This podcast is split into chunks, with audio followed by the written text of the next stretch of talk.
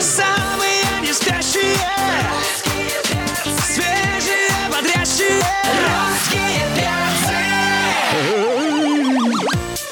Ой, привет, дорогие, привет, любимые. Здорово, замечательные летние наши отпускные. Ха-ха. Родные, мы вас приветствуем. Это «Русский перц» на русском радио. Делайте погромче. Здесь Галя Корнева, здесь Алексей Сигаев. Меня зовут Антон Юрьев. Добрямбо, любимая страна. Привет. Здравствуйте, друзья. Приветствуем всех, кто слушает русское радио. Мы находимся в ожидании Дмитрия Певцова, который с минуты на минуту появится у нас в студии. Среда сегодня, 10 июля. И огромный привет всем, кто слушает русское радио. Ну, вы же уже слышали, да, вот эту новость, что сбежала толстая макака из лагеря для худеющих животных. Не выдержал. Да, если кто пропустил, да, в Бангкоке на рынке жила очень упитанная обезьяна. Но она в 2 раза действительно была больше нормального веса. Естественно, на нее обратили внимание защитники животных. И что? И что?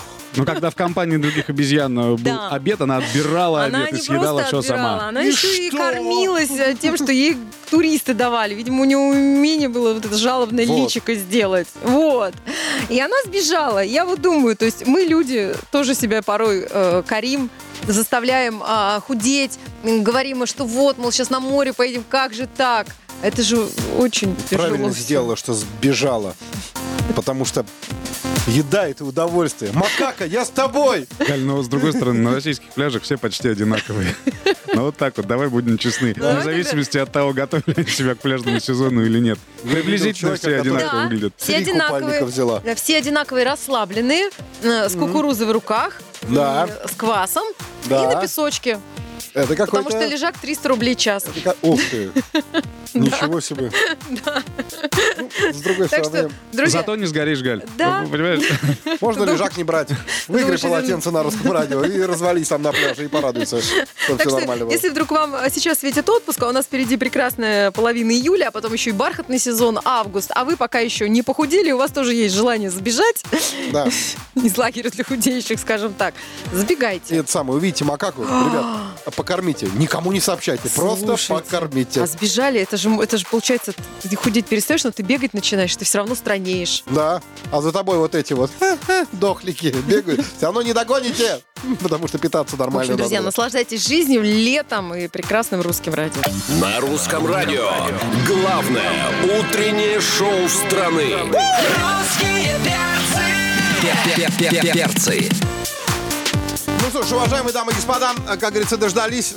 Можно прильнуть уже к экранам, где идет прямая трансляция. Можно обнять свой радиоприемник. Вот, у нас здесь народный, любимый, неоднозначный. Вот. Да, можно сказать, когда-то потрясающий. В отличном настроении, залихватский, веселый, как карнавал просто вошел в нашу студию. Дмитрий Певцов. Доброе утро, Дмитрий! Ребят, привет большой. Мне дали 2 конфеты «Каракум», 2 дополнительных сахара, бесплатный чай. Все, жизнь налаживается. Сейчас мы еще чуть-чуть пообщаемся, расслабимся, поговорим о жизни, о смерти, обо всем. Мы поймем, что жизнь, она прекрасна. Ну, во-первых, Дмитрий, вы удивительный человек, вот лично для меня. Каждый раз, когда я на вас смотрю, я восхищаюсь тем, как вы превосходно выглядите. Что вы делаете, вот как сейчас современно спрашивать, для того, чтобы поддерживать свою форму? Какие детокс-программы используете? Я так вот зайду с этого круга. Знаете, у меня одна программа, это я очень удачно женат. Вот, кстати... Вот это самая главная программа в моей жизни. И, кстати, раз уж мы стали говорить про день рождения, господи, 5-6. Мне жена сделала, она сэкономила, с одной стороны, это по-нашему, конечно, по-еврейски, хотя она никакого отношения. Но она мне сказала, я придумала тебе подарок, и я поменяю, наконец, фамилию. Вот на днях вы выложили в Инстаграме видео, где вы пришли в ЗАГС, и там поклонники как раз и предположили, ну никак Ольга Дроздова станет. Она будет Ольгой Певцовой, да, действительно, официально по документу. Конечно, она останется Дроздовой, это будет ее актерский, творческий псевдоним, но она реально будет. В титрах она будет Ольга Дроздова, да? Да, наверное, да. Ну, сколько лет вы шли к этому? Ну, мы вместе, так сказать, мы отмечаем со дня нашей встречи, это 28 лет уже. А расписано почти 25. Как? Почему тогда она не взяла? Потому что как раз не хотелось менять? Потому что свободная женщина. Дмитрий, а вообще вот в целом, на ваш взгляд, супруга обязательно должна брать фамилию мужа? Знаете, если рассуждать по-нашему, по-православному, то лучше бы, конечно, брать, потому что это в том числе и такая... И внешнее как бы отрывание пуповины от своего гнезда и перерастание к мужу, как бы она становится тем самым ребром, из которого сделана женщина, первая женщина наша. И, наверное, это, в принципе, наверное, правильно. А вы... Да и прилепится жена к мужу своему. А вы в семье как-то об этом разговаривали? Или вы решили, что пусть сама дойдет, дозреет, придет к этой мысли? Нет, я никогда ни на чем не настаивал. В том числе и на нашем даже росписи как-то случайно произошло. Специально мы не обсуждали. А Ольга сама это как-то вдруг у нее возникло. По дороге из института она сказала, мне надоело все это. Все, теперь я буду Певцова. Мне нравится, это хорошая идея, мне кажется. Ага, то есть у вас по дороге из института ЗАГС, я так понимаю, да? Уже заехали. Нет, уже это не так все просто. Чтобы поменять фамилию, на такое количество документов нужно свидетельство о рождении, которое в находке, которое сейчас утеряно. В общем, мы сейчас шлем туда. А почему так долго? Людей. Потому что, ведь вы же уже столько лет женаты, там, по-моему, просто приходишь к людям. Нет, там тут нет, полный пакет. Наивно. Все, какие есть документы, все меняют. Я сразу поменяла. Нужно понять, какая была фамилия родовая, то есть как она в свидетельстве рождения. А потом дальше проверяется там много-много чего. И в том числе, оказывается, меняется фамилия даже в свидетельстве о рождении ребенка. То есть она будет Ольга Певцова в итоге. Так, Дмитрий, она подарила вам приключение. Это определенный квест. Но у нас есть... Да, старинное русское слово квест. Да, конечно. Не было проблем, купила баба порося. Принцип единого окна. Ой, слушай, по поводу порося я не могу это расскажу. Я не люблю это, но все равно. Две женщины встречаются, одна жалуется, говорит, слушай, я все время доедаю. За мужем доедаю, за невесткой доедаю, за детьми доедаю. Что мне делать? Говорит, купи свинью. А, за свиньей доедать. Я про порося вдруг вспоминаю. Скоро продолжим. Песни, праздник, карнавал. Поехали. Русское радио представляют с утра. Русские перцы. Друзья, у нас в гостях Дмитрий Певцов. Мы рады его приветствовать. У Дмитрия Певцова, оказывается, круглые даты здесь. Да, у меня круглые даты. В плане творчества. Первая круглая дата — это 30 лет в театре, а вторая — 20 лет в карьере. Ну, не 30, уже 35. 35? Тоже круглая. Я просто хорошо выгляжу. Ну да, мы уже с этого начали. А 20 лет, действительно, я уже занимаюсь музыкой. Реально, в 99-м году была записана первая песня Николая Парфенюка «Доли». И вот тогда я понял, что петь надо учиться, потому что я до этого был уверен, что петь умею. Это было смешно. Ага. Да. А кто сказал обратное, что иди учись петь? Или сам почувствовал? Я сам себе сказал. Нет, когда я понял, что я не могу, то есть человек показывает мне это так. И я понимаю, что я не в силах. Я просто не понимаю, как это сделать. Ага. Как управлять вот этими связками, звуками, дыханием. Вот, и с тех пор я этим занимаюсь. И мне приятно, что мой учитель, мой первый учитель, в смысле, Николай Парфенюк, он сейчас сидит на басу, играет уже в «Юнуни Авось». Угу. И поет. И он мне после спектакля показывает большой палец и говорит, круто. Типа, Дима, делаешь успехи. Делаешь успехи. Что все нормально. А вот люди, которые не поют, то есть получается, что надо все время заниматься. То есть если ты бросаешь это как мышцы у спортсмена, то есть получается, что теряются навыки. Или достаточно, не знаю, курс какой-то взять, 10 раз сходить, тебя научили, и ты поешь потом. Нет, относительно это похоже на умение ездить на велосипеде. Если ты научился, ты сел и поехал. Но нюансы, так сказать, и качество и умение владеть, оно, конечно, возрастает, если ты упражняешься, иначе нет. Я вот не понимаю, вдруг ко мне подходят какие-то коллеги, вокалисты, говорят, слушай, а ты так стал петь, а я мне кажется, что я пою, как раньше пел. Ну, да, как любая мысль. Что не дается сейчас? Вот над чем работать еще надо в плане вокала? В плане вокала? Да я так не задумывался как-то специально. Кстати, у меня была смешная история. Вот мы были на гастролях в Новой Зеландии и в Австралии. Я работал один без музыкантов, просто с пианисткой, с нашей, с клавишницей. И там был дикий совершенно какой-то, просто неподготовленный зал и аппаратура. И то есть, когда я... То есть, я мог... То есть, условия технические были такие, что меня было слышно, и я себя слышал, и зрители меня слышал, то когда я пел очень тихо. Когда я чуть-чуть форсировал голос, запирался микрофон, какие-то наводки и ужас и кошмар. И мне пришлось всю программу петь совершенно определенным образом. То есть я сдерживал силу звука, но при этом ноты оставались те же, высокие. Это был такой, как говорят сейчас в Молдавии, экспириенс интересный. По-старославянски это значит опыт. А в Молдавии говорят перформанс. Нет, ну да, правильно. Вот. И я понял, что действительно я, кажется, могу высокие ноты брать и тихо. И в этом было... Сначала был дико зол, вот как сегодня с утра, когда ехал сюда. Мы а потом понял, что Господь не по силам испытаний не дает. Это такая была мне такой звоночек. А вот так попробуй. Это довольно интересно. И я сейчас иногда пробую это делать, когда все нормально с аппаратурой. По-всякому пытаюсь. Мне это... Вообще пение для меня, это, конечно, не пение, а это все-таки рассказ и общение с людьми, прежде всего, о том, что меня лично волнует. Не как артиста, как человека. Чай у вас хороший, бесплатный чай хороший. Сами собирали вчера. Так, 3 минутки чая попьем, а после продолжим. Дмитрий Певцов у нас в гостях. Наливай. Что вытворяют? Спать не дают, утро включают и жгут. Русские перцы! Дмитрий Певцов сегодня в гостях на Русском радио. Но мы про карьеру музыкальную почему подняли речь? Потому что у вас будут... юбилейные же концерты в Кремле, получается. Юбилейные, да. Ничего, что я такое слово, такое громкое, такое круглое. Я хотел, как Алла Борисовна, я ухожу с музыкальной, я ухожу. Дело в том, что я сейчас пытаюсь, я знаю же, о чем будем говорить, и я очень люблю Высоцкого, и много поем его. А он огромное количество песен написал на заказ именно для кино. И во многие фильмы они просто не вошли, а где-то там из 15 баллад вошло 2. Так вот, самой родилась форма, которую мы придумали. Ну, мы придумали, как-то мы в автобусах, в поездах, все это, в самолетах. Родилось название новой программы, называется очень просто и лаконично «Музыкальные шедевры советского кино». И действительно, наше советское кино дало такое количество киномузыки удивительное. То есть сами фильмы потрясающие, совершенно гениальные. Там. И я еще сегодня в бессоннице утром, значит, организм проснулся, ведь оно было советское. А там были, Данелия, допустим, он там москвич, да. А была Тара и Селиани, огромное количество грузинских. Ну, то есть со всех республик было людей, которые снимали потрясающие фильмы. Ну, конечно, и наших, российских.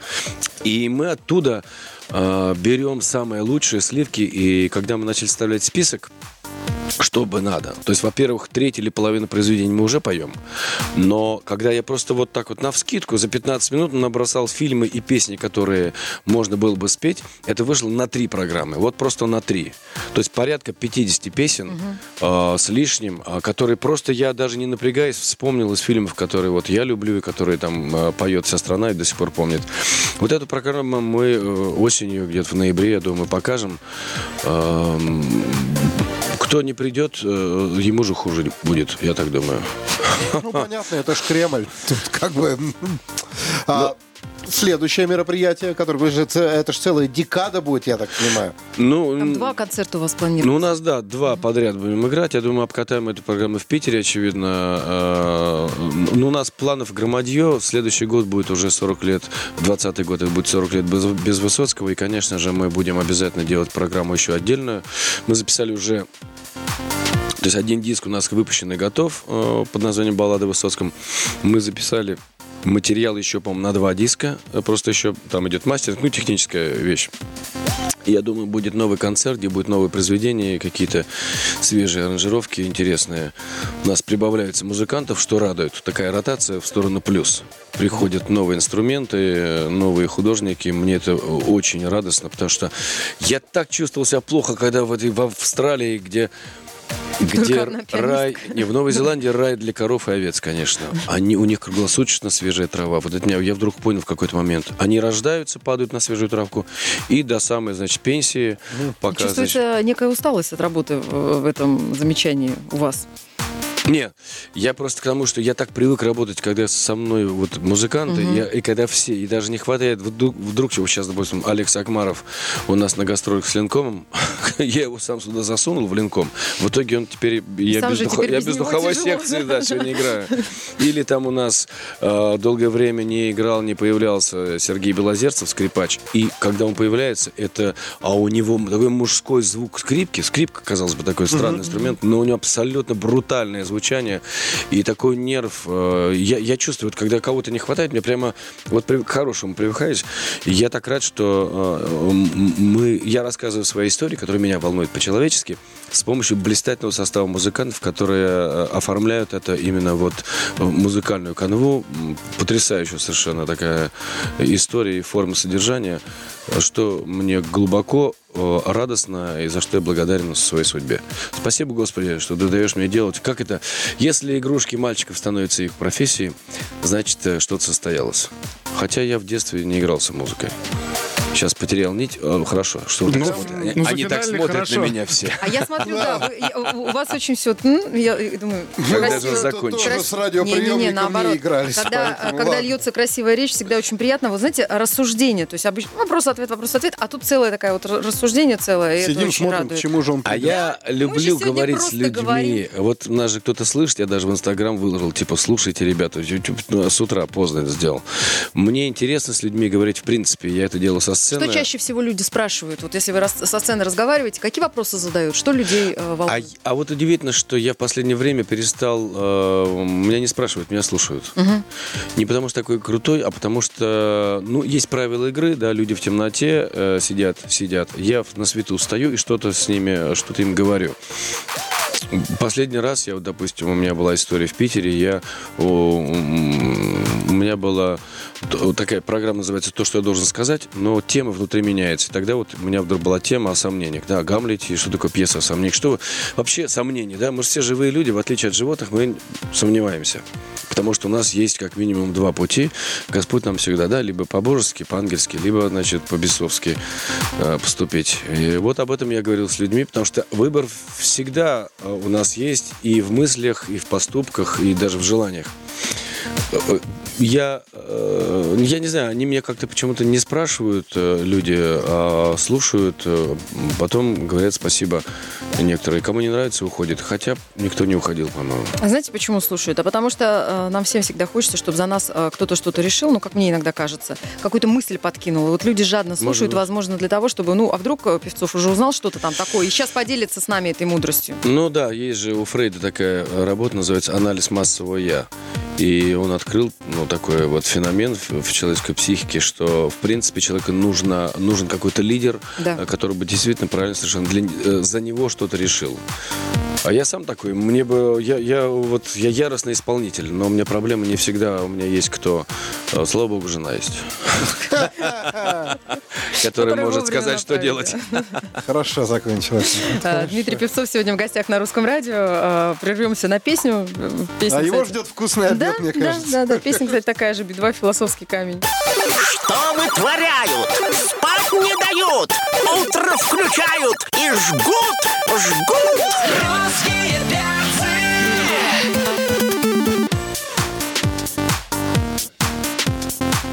Дмитрий Певцов у нас в гостях, дорогие друзья, мы продолжаем разговаривать на... Да, у нас как-то так две получилось параллельные ветки такие, да, разговоров. Те, кто смотрит трансляцию, а мы рекомендуем вам всегда присоединяться и на сайте, и в нашем приложении. Ребята, идите на Русское радио, здесь дают конфеты каракум.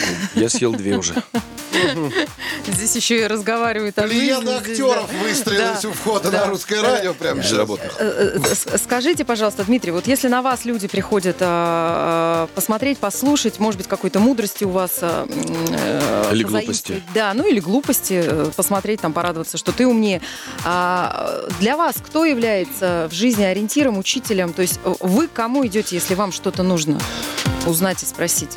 Ну, во-первых, это моя жена. Угу. И пусть не думает, да он, господи боже мой, подкаблучник какой. Она мудрая женщина, и у нее абсолютно режиссерские мозги. И это касается... Она не зря закончила магистратуру. И, внимание, имеет право возглавлять любое учреждение культуры. Я не имею в виду ледовые катки хоккейные, понимаете, да? Она режиссер по жизни, что называется. Вот ей Господь дал такой вот удивительный аналитический склад ума. А потом есть люди, с которыми я не часто общаюсь, но, вот, допустим, Марк Анатольевич Захаров, я считаю его своим учителем абсолютно.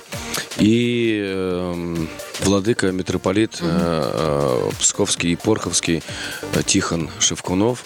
Вот я считаю его своим вот таким духовным отцом, хотя он не является моим духовником совершенно, но, может быть, его книга, а потом общение с ними, потом, собственно говоря, то, как я пришел в храм, это для меня имеет, наверное, огромное совершенно значение. Я просто с радостью отмечаю, когда мы вдруг изредка там где-то виделись недавно, да, в храме Христа Спасителя, он оказался там случайно, мы встречались с патриархом, а он там по своим делам тоже оказался. И я понимаю, как я рад его видеть. Просто вот как... Я даже не знаю, как это описать.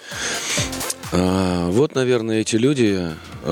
Как нынешней молодежи, вот что бы вы, например, могли порекомендовать, как так же удачно жениться, как так удачно выйти замуж, потому что, ну, там посмотришь, постоянно не пишут о том, что вот, институт брака разрушается и так далее. Мне очень импонирует, как вы отзываетесь о своей супруге, но это правда, но это достойно и зависти, и уважения, и восхищения, и всего вместе. Вот как людям нынешним, которые, возможно, сейчас слушают радио, как им выбрать, на что им обратить внимание при выборе?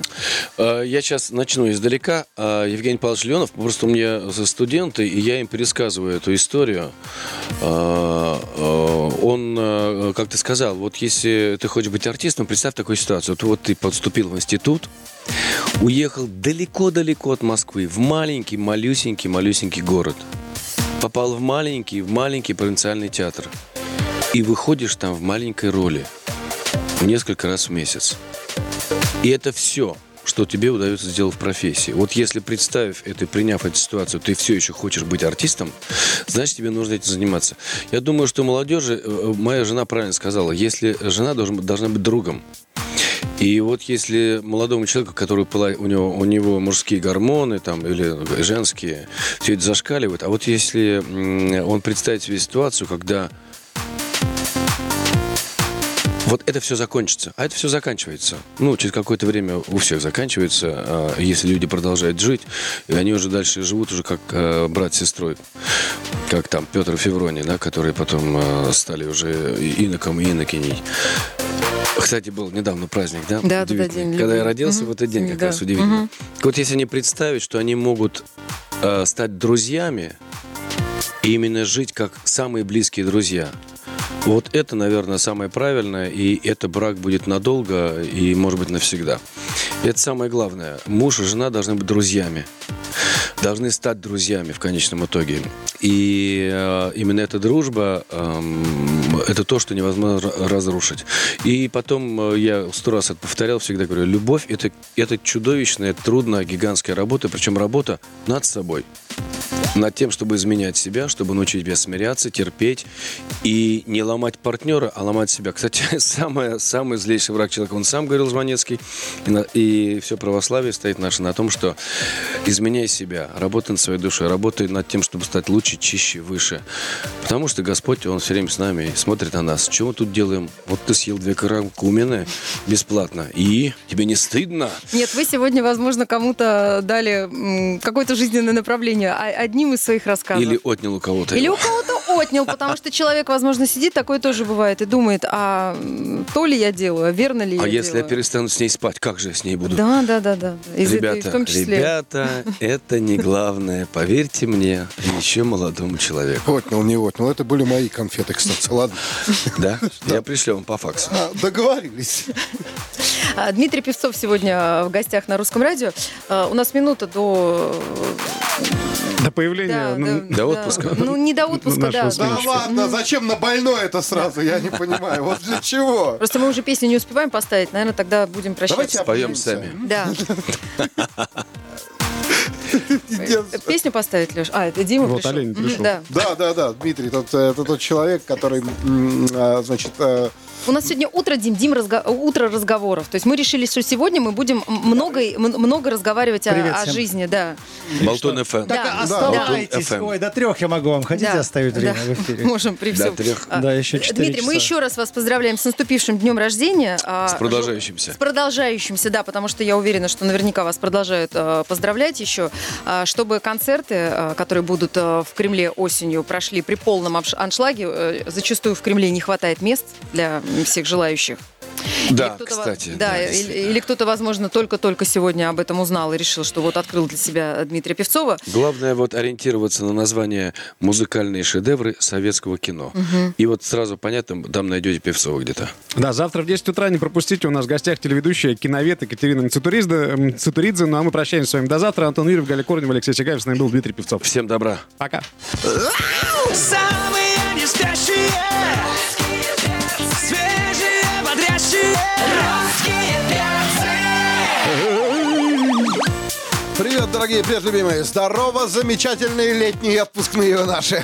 Присоединяйтесь скорее к Русскому радио. Здесь Русский перц находится. И будем еще целый час вместе с вами радоваться этому хорошему, потрясающему денечку. Алексей Сигаев, Галя Корнева и Антон Юрьев. Добря, утряма, любимая страна. Привет! Приветствуем всех, кто слушает Русское радио. Четверг, 11 июля. Из-за рубежа приходят потрясающие новости. И спешим о них вам рассказать. Да, удивительные новости иногда приходят в нашей жизни. Вот бывает такое, да, что мы что-то с вами уже выбрасываем, а потом вроде неожиданно, например, там мешок собираем с какими-то вещами и отставляем. А потом, через недельку заглядываем туда и думаем, уже и забыла, думал, выбросил. Казалось бы, уже простился с этими вещами. Так вот, пришла новость из американского штата Иллинойс, там в одной из школ при летнем ремонте нашли нычку. И в этой нычке, такой тайничок. Переводя на наш язык, да. На наш русский тайничок. Язык. Тайничок. Да. Нычка, тайничок, да. Такой. И там нашли кошельки, которые, как предположили люди, которые их нашли, некий человек умыкнул у разных людей. Угу. Это было 75 лет назад. Ого. Причем он достал оттуда деньги, этот человек, угу. Документы, фотографии какие-то, кошельки сложил. И, соответственно, по этим документам стали искать владельцев. И нашли одну из женщин, которая когда-то, 75 лет назад, не поверите. Удивительно. В школе девчонка училась, этот кошелечек у нее пропал. И вот она говорит, я когда увидела вот этот свой красный кошелек. Нет, удивительно, юности, что она помнит. Да, она вспомнила то, что было 75 лет назад. Вот это память у человека. Она сказала, почему. Вот это как раз ей тоже задали вопрос. А как вообще, неужели вы столько лет помните, могли бы уже мысленно проститься с ним? А она говорит, дело в том, что я когда была маленькая, вот в юности, я была влюблена в одного мальчишку. И в этом кошельке у меня лежала его фотография. Ух и ты. Поэтому, когда кошелек умыкнули, я очень расстраивалась. Фотка постарела, наверное. Открываешь, а там уже дед. Там, да. В общем, счастливая вот такая история. Уж не знаю, как сложилась у владельца кошелька история с мальчиком на фотографии, но то, что фотография к ней вернулась, это факт. Так что, друзья, ходите, смотрите по сторонам, мало ли что найдете. Крепче кофе, лучше чая, круто утро прокачаю. Русские перцы! Приветствуем всех, кто слушает Русское радио. Мы дождались нашу гостью. Сегодня у нас в гостях телеведущая и киновед Екатерина Мцитуридзе. Екатерина, доброе утро. Рада вас видеть. Доброе утро. Взаимно. Да, нам написали, когда разместили анонс в социальных сетях Русского радио, что вы к нам придете. Очень многие сказали, что будут слушать вот именно ради вас. Ой, потому что, приятно. Да, потому что, такое общее мнение было. Я как раз друзьям пишу, да? Что вы слушали. Да. Они меня попросили уточнить время. Вот я пишу, что я уже у вас. 10:00 по московскому времени. Екатерина Мцитуридзе у нас в гостях. Екатерина, скажите, учитывая, что вы живете кино, дышите кино, работаете в кино, какой последний фильм наш российский вы посмотрели? Вы знаете, я регулярно смотрю их. Еще смотрю черновые монтажи, потому что мне присылают сырое кино, чтобы мы думали, если у них есть потенциальная международная судьба. Можем предположить, что мы можем вас выведать, какие новинки выйдут в прокат в ближайшее время из нашего отечественного кино. Да, конечно. Но из того, что вот уже из готового к вашему вопросу, мне очень понравился фильм, например, «Верность» Нигины Сайфулаевой. Этот фильм был в конкурсе Кинотавра в Сочи. Он там получил диплом, но заслуживал намного большего. Если не главного приза, то уж точно какой-нибудь более весомый приз с Александром Палем. И замечательный там, забыла, как актрису зовут, но тоже великолепная актриса в главной роли. Такая эротическая драма, мелодрама. Я вот, кстати, помню, в свое время я... Это было очень сильное кино. Давно жила в Сочи и посещала все просмотры Кинотавра. Потому что это очень такое значимое событие для города, для кино. Конечно. И меня все время удивляло, что там столько хороших фильмов, которые потом, к сожалению, не доходили до зрителя. И тогда еще не было так сильно распространено в интернете, там какие-то подписки, платные каналы. А как сейчас обстоит дело? Так же, к сожалению, да. Вот. То есть интернет, слава богу, есть. Причем есть там фильмы реально роскошные. Да. То есть такие, которые вот один раз показывают на Кинотавре, какова их судьба потом, где они, на каких полках лежат. Они все выходят более-менее в прокат, но это такой ограниченный прокат. То есть у них нет рекламных возможностей таких каких-то сильных. Ну и они выходят на какое-то количество дней, на какое-то количество экранов, но не широким. Да, это, кстати, очень сложно. Вот если выходит фильм из репертуара, так скажем, нашего российского артхауса, то его можно посмотреть, его показывают примерно раза три в трех разных кинотеатрах во время, к примеру, 00:30, пол первого ночи, примерно так. И так далее, потому что прокатчики не рискуют ставить такое кино, потому что им выгоднее поставить гарантированно такой фильм, который соберет больше денег, например, какие-нибудь американские блокбастеры или тот же русский блокбастер. А почему тогда, например, задам такой банальный обывательский вопрос, почему по телевизору тогда хотя бы по телевизору их не показывают? По телевизору показывают, кстати, да? Они в основном все покупаются каналами, но опять же, когда их ставят в эфир, их никогда не ставят. Тоже в 0:30. Да, в 0:30, да, не в прайм, конечно, их в прайм-тайм их не ставят. Это вопрос, кстати, протекционистской политики государства, точнее, ее отсутствие в данном случае. То есть государство, на самом деле, достаточно много делает, чтобы поддерживать кино. Но в данном случае идеально было бы создать, например, сеть кинотеатров, где могли бы крутить... Именно для российских фильмов? И российские, и иностранные, такие авторские независимые проекты. Как это происходит во всем мире. Во Франции очень сильное лоббирование именно своего авторского кино. В Америке есть сеть кинотеатров, которая показывает качественное кино и американское, и любое европейское или азиатское. Но ведь у нас же есть сеть кинотеатров, которые, например, в преддверии каких-то праздников показывают бесплатно, с бесплатным входом для желающих. Да. Там в основном старые какие-то советские фильмы. Вы имеете в виду в России? Да. У нас, например, каким-то датам иногда проходит информация, в ограниченном количестве кинотеатров проходят такие показы. Бывают, да. Например, сеть кинотеатров Москино. Да, Москино. Они часто показывают какие-то вещи. Но это все равно, это буквально 12 кинотеатров. Потом, это очень мало. Представляете, Россия и 12 в Москве только.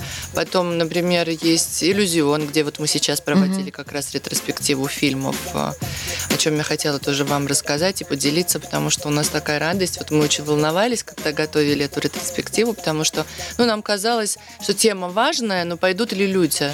И вы понимаете, у нас были аншлаги. А тема, собственно, такая. Мы собрали ее по принципу ретроспективу. 9 фильмов из разных стран, из 9 стран, о том, как люди с разными сложностями в своей судьбе, либо врожденные какие-то дефекты, либо какие-то социальная среда неблагополучная, как они вырываются. То есть цель была показать сложность, и человек справляется. Но это не должны были быть не заказные фильмы, а именно авторское сильное кино.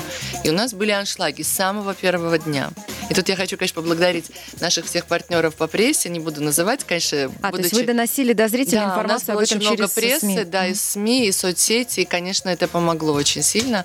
И у нас просто, не то чтобы это огромный кинотеатр, «Иллюзион», всего 250 мест, но все сидели на ступенях, конечно. И это было приятно видеть, что каждый вечер, 8 вечера, когда у людей в Москве огромное количество альтернативного досуга.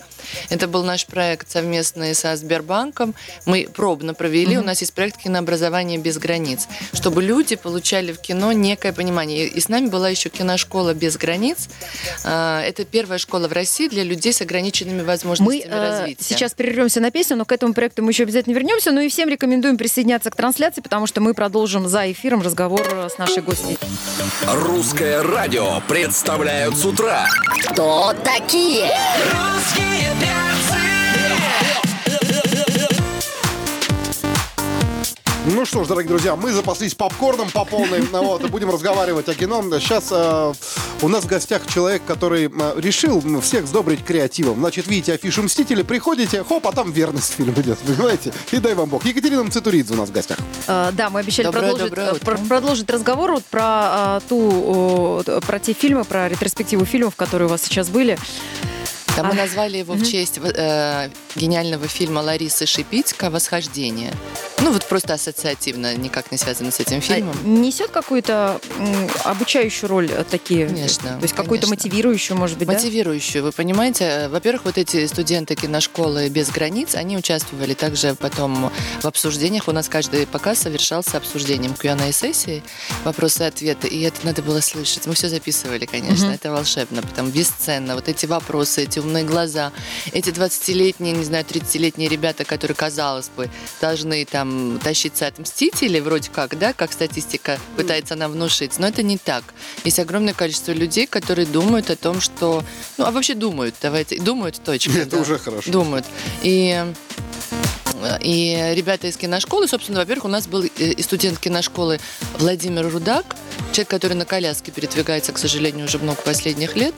Он приезжал, показывал свой фильм, он режиссер. У него там уже около 6 фильмов, он ездит на все фестивали. Но вы бы увидели просто живость этого человека, его энергичность и все. У нас был еще режиссер из России, русский режиссер, значит...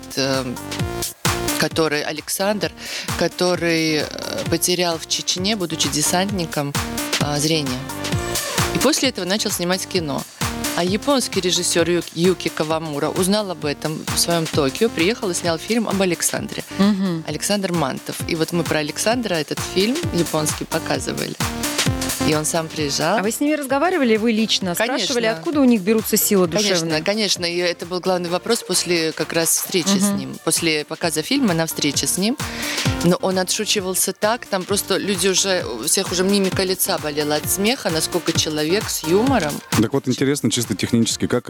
Нам было очень стыдно. Технически он сказал, что все обучается, в интернете все есть, он гуглит, говорит, чаще, чем мы, ну, условно зрячие, потому что я поняла, все это есть еще вот в мозге. Вот это картинки, зрение, вот эти, все. Внутреннее да, это совершенно зрение. Другая концентрация. И мы с Борисом Нелепо, с куратором программы, с которым мы вместе все это готовили, были потрясены. Потому что у нас у каждого сейчас есть довольно сложные моменты в работе, там, в личной жизни тоже бывают какие-то, да, не у всех у нас непростые ситуации. Когда мы слушали Сашу, мы понимали, что нет никаких проблем вообще. И не потому, что мы думали, что, ах, вот у этого человека беда, и, значит, нет, потому что если он может быть таким энергичным, таким позитивным и абсолютно оптимистом, то есть, ну, что нам тогда говорить, что нам жаловаться? Стыдно в эти моменты, да, абсолютно, абсолютно. И мы просто получили вот потрясающий заряд. И все зрители, такое количество людей мне сейчас пишет в Фейсбуке, все эти наши, там, примерно, сколько, 1500 человек за эти дни пришло, ну, наверное, больше, там, 2-2,5. Они все мне сейчас пишут в Фейсбуке, просто все там постоянно... Вам, наверное, часто пишут... Спасибо за эту ретроспективу. Часто, наверное, пишут и претензии всякие, наверное, предъявляют, и вопросы конечно, задают. Меня все время спрашивают, а почему у вас на НТВ все время показывают то-то, то-то? Я ответственна. Или, например, а почему у вас на канале «Россия»? Я говорю, нет, у нас Первый канал, у нас показывают хороший. Потом, значит, или, например, а почему там в этом фильме у такого-то режиссера? Ну, смешно, потому что ну, раз рассказываешь... А кино, куда еще обращаться, Катя? Извините, конечно. Да, вот именно. Я отвечаю. Я отвечаю. Да? Да, конечно. На русском радио главное утреннее шоу страны. Русские перцы! Перцы! Екатерина Мцитуридзе у нас в гостях, дорогие друзья, разговариваем. Я хочу сказать, что здесь очень красивая студия. Спасибо, я не могу не большое, Катя, спасибо вот большое. Если, уютно, если вы вдруг начнете петь, то милости просим. Да. Намекаете? Нет, я к тому, что у нас... Ну, дайте вместе тогда еще. Споем? Да, вообще не вопрос. Мы пока вам кабинет также отремонтируем. Ну, вы так классно, конечно. Мне очень нравится, как вообще вы ведете, потому что я иногда, когда еду, слушаю, то есть это, конечно, настроение. Спасибо, дорогие. Нам тоже нравится ходить на российские фильмы и нравится смотреть вашу рубрику на фильмах. Спасибо, спасибо. Обменялись любезностями. Да, теперь можно продолжить. То есть можно на прием без звонка записаться? Часто ли к вам обращаются люди, которые просят вашей поддержки? Разной. Просят совета, финансовой поддержки. То есть это актеры, наверное, кинорежиссеры. Чем помогаете? Сейчас будет выступление программное. Пользуясь случаем, хочу передать информацию для всех слушателей Русского радио, что мы не финансируем кино. Регулярно поступают предложения профинансировать тот или иной проект, и я была бы рада, но компания Роскино занимается продвижением. И, конечно, мы с радостью оказываем все консультационные услуги, когда есть фильмы с потенциалом международных фестивалей или с потенциалом быть проданными за рубеж. Мы это сразу оцениваем, помогаем. У нас есть экспертиза, мы проводим экспертизу и так далее. Что значит экспертиза? У нас есть огромное количество международных суперкритиков, экспертов, которые не знают, чья это история, чей сценарий. Только я знаю. И они не знают, кто из критиков что написал. Примерно 5-7 человек читают ваш сценарий и оценивают. И это очень серьезно помогает им уже оценивать те риски, которые есть в сценарии, и улучшать его. У нас это пользуется большой популярностью. Мы, честно говоря, не справляемся, потому что примерно приходит 10-15 сценариев в месяц. Критики все постоянно работающие, но требуют большого серьезного анализа, и они пишут по 5-6 страниц, собственно, экспертного мнения на каждый сценарий. Вот. А что касается финансирования, мы не финансируем. Финансирует, и сейчас скажу, программно, опять же, Министерство культуры Российской Федерации. Есть на сайте вся информация, вы подаете, там, если это дебюты, если это альтернативное кино, если это более коммерческое, это фонд кино, и, соответственно, там уже рассматривают эксперты другие совершенно. Но вы, соответственно, можете проконсультировать, как мы получить финансирование? Нет, мы консультируем именно качество сценария, если человек все-таки хочет, чтобы это был международно успешный проект. То есть не только локально российский, да, только там условно не какая-то там локальная комедия, которая непонятна никому в мире, а фильм, например, с потенциалом. Но я вам хочу сказать, что наши фильмы, вот, например, последний успех, «Движение вверх», да, это студия 3Т Никиты Михалкова, совершенно великолепный результат в Китае.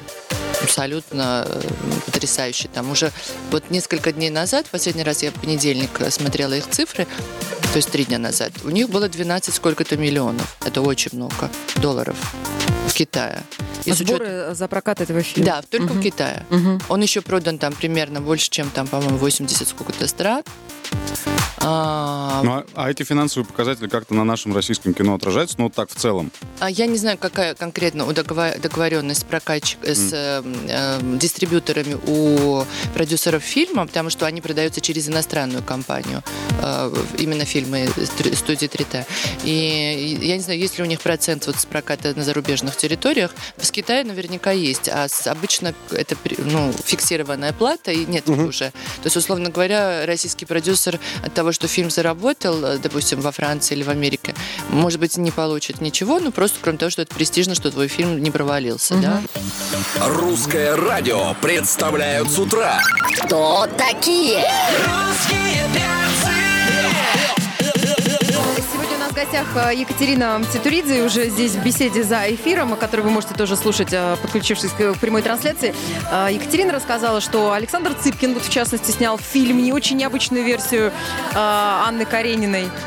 Ну да, мы говорили о китайской Анне Карениной. Я сказала, что не только такая есть альтернатива традиционная Анне Карениной, но, например, Саша Цыпкин, он, кстати, вчера в Вене, он мне писал, получил приз Гран-при фестиваля в Вене короткометражных фильмов за этот фильм. Вот об этом мы расскажем через несколько минут. Поздравляем его. На русском радио. Итак, обещали мы рассказать, про альтернативную версию Анны Карениной, которую снял Александр Цыпкин. Это просто мне был полный восторг, когда Саша мне прислал это кино. Я так думала, интересно, Каренина, какая-то там что-то будет, но настолько радикально другого содержания, я не буду спойлить, но это прямо феминистическая версия Каренина. Где ее можно будет увидеть? Близкая моему сердцу, мне это было очень приятно. Я думаю, что Саша выложит какой-нибудь интернет. Ну, это опять же в интернете, да? В интернет-виде в каком-нибудь там, на каком-нибудь портале. теле, сайте, я не знаю, в Ютубе, я не знаю. Но это достойно того, чтобы быть оценено зрителями, потому что это... И там Юля Пересильд играет Каренину, это действительно великолепно. Но финал просто блеск, я бы так сказала. Лев Николаевич, конечно, переворачивается в гробу, но мне очень понравилось. Ну, получается, Анна Каренина по мотивам произведения, да, оригинально? Ну, как бы альтернативная версия. Не буду спойлить, там много сходится тоже. Кать, вот скажите, Роскино — это структура, которая находит инвестиции, если я правильно понял, да, находит деньги для того, чтобы кино снималось. Нет, я наоборот все только что объяснила. Вот видите, опять туда же. Я же только что объяснила. Я же все-таки вам объяснила, что деньги берутся в Министерство культуры, а мы продвигаем. Мы привлекаем частных партнеров для того, чтобы продвигать. Да. А можно, например, мы организуем 9 стендов во всем мире, начиная с Каннского кинорынка и фестиваля, телевизионные рынки в том же Кане, в Гонконге, в Берлине, в Лос-Анджелесе, в Лондоне, в Торонто. Здесь, наверное, надо объяснить нашим слушателям, что такое, в принципе, кинорынок. И как он работает. В двух словах, что... В мире проходит там около 20 кинорынков. Из них есть вот 8-9 главных. Вот на этих главных рынках мы организуем российское присутствие. То есть организуется стенд, на стенде сидят российские компании или их представители, и они торгуют, соответственно, своим контентом, своими фильмами или своими сериалами. Вот этим мы занимаемся, организацией этого выставочного, скажем так, пространства. Это в каждой стране одна обычная история, одна государственная компания продвигает свое национальное кино. Есть еще много частных компаний, которые могут сесть вообще отдельно и торговать своими фильмами отдельно. У них отдельный стенд свой будет, да? Может быть, и в русских компаниях часто бывает свой. Вообще есть интерес у зарубежных прокатчиков? Конечно, и в том числе благодаря нам тоже, потому что мы, когда пришли, в 2011 году система продвижения была практически мертвая. Просто ее не было, строго говоря. И благодаря нам, нашим коллегам, опять же, продюсерам, которые нас очень как-то поддерживали и вдохновляли, и своим хорошим кино, мы вышли на серьезно большой уровень. Но я бы сказала, что мы перезагрузили полностью от названия «Совэкспортфильм», «Роскино» до... дизайна, в первую очередь. У нас, кстати, тоже синий-красный дизайн, везде узнаваемый, да, но это и флаг, и у нас всегда доминирует красный цвет, и он очень сильно привлекает внимание. Дизайн у нас всегда делают местные компании, то есть во Франции мы работаем с французами, в Америке с американцами, и это тоже помогает, потому что они любят, что мы у них заказываем это, и к нам очень серьезно хорошие отношения, нам делают скидки, потому что это очень дорого, то есть каждый рынок обходится организация не меньше там, вот 200-300 евро. Вы обращаетесь только в коммерческие структуры или к вам уже какие-то частные люди тоже могут помогать? Вы имеете в виду... Ну вот вы же находите... Да, вы же находите... Нам помогают, то есть у нас есть небольшое финансирование от Министерства культуры, которое желательно, чтобы вообще было гораздо больше, но в данном случае сколько есть. Это 28 миллионов рублей в год, это очень мало на 9 мероприятий, когда каждое обходится примерно там 15-20 миллионов, а в Кане больше. И это и реклама, это и застройка, это аренда и прочее. А мы в Кане в этом году провели 12 мероприятий за 8 дней. Это как бы еще полноценные мероприятия, как маленький фестиваль, конференции, пресс-конференции, показы и прочее. А что касается партнеров, да, они получают участие в наших мероприятиях, собственно, они брендируют. Ну, может быть, у какого-то богатого человека, у которого есть лишние деньги, он думает, куда бы... Например, Роман Абрамович, честно, к примеру. Нет, Роман Абрамович, он в кино сейчас зашел как инвестор, он создал свою компанию, называется, по-моему, Кинопрайм, фонду Кинопрайм или просто Прайм, и он теперь поддерживает российские фильмы. Здрасте. Они поддерживают российские фильмы на этапе уже завершающем. То есть они выбирают интересные российские проекты и поддерживают их финансово, чтобы они были завершены. То есть это вот у них такой подход. Хотя я считаю, что на самом деле идеально, когда продюсерская компания, инвесторская группа верит в проект изначально. Потому что очень важно. Они не так сильно рискуют, конечно, когда ты на завершающем этапе поддерживаешь, что тоже понятно. Ты уже видишь готовый продукт. Ты уже видишь практически готовый продукт. Рискуешь, не рискуешь. С момента сценария больше риск. Ну, вообще кино рисковый бизнес. Но в любом случае я приветствую, что вот Роман Аркадьевич пришел в кино, и он очень сильно поддерживает фестиваль «Кинотавр» Александра Роднянского. Это тоже очень важно, потому что «Кинотавр», по сути, вот есть такая мекка для независимого кино, где ребята, которые зачастую не могут больше нигде показать свои проекты, показывают там. самый. Давайте порекомендуем, у нас просто минутка остается, Кать, извиняюсь, что перебиваю, да, какие-то три картины, которые нужно обязательно посмотреть в этом году, нашего российского кино. «Лудыл», да, например, она уже была в прокате, но я думаю, что ее наверняка еще в каких-то кинотеатрах можно застать, она вот совсем недавно была еще. Про «Дылду», да, я видела в социальных сетях очень много постов. Кантемира Балагова, это ученик Александра Сакурова, тоже, кстати, продюсер фильма «Роднянский», опять же, тот же, великолепное кино, оно было в Кане. Мне очень понравился еще один русский фильм в Кане, который я бы прям полюбила, это фильм Ларисы Садиловой «Однажды в Трубчевске». Это такое милое, но очень глубокое одновременно кино и, опять же, мелодрама. Очень не хватает мелодрам. Вопрос, где посмотреть, искать? Я думаю, что они выйдут тоже в прокат.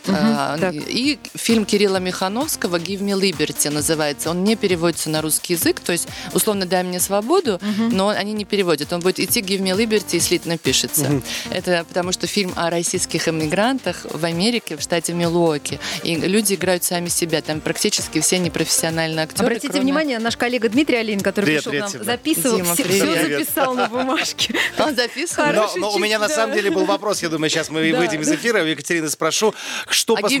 «Give me liberty» выходит 1 августа. Давайте пропиарим, это классное кино, русский режиссер Кирилл Михановский, это американский проект с потрясающими актерами, с русскими, включая Дарью Якомасову. Ну там просто мужской дуэт абсолютно невероятный просто.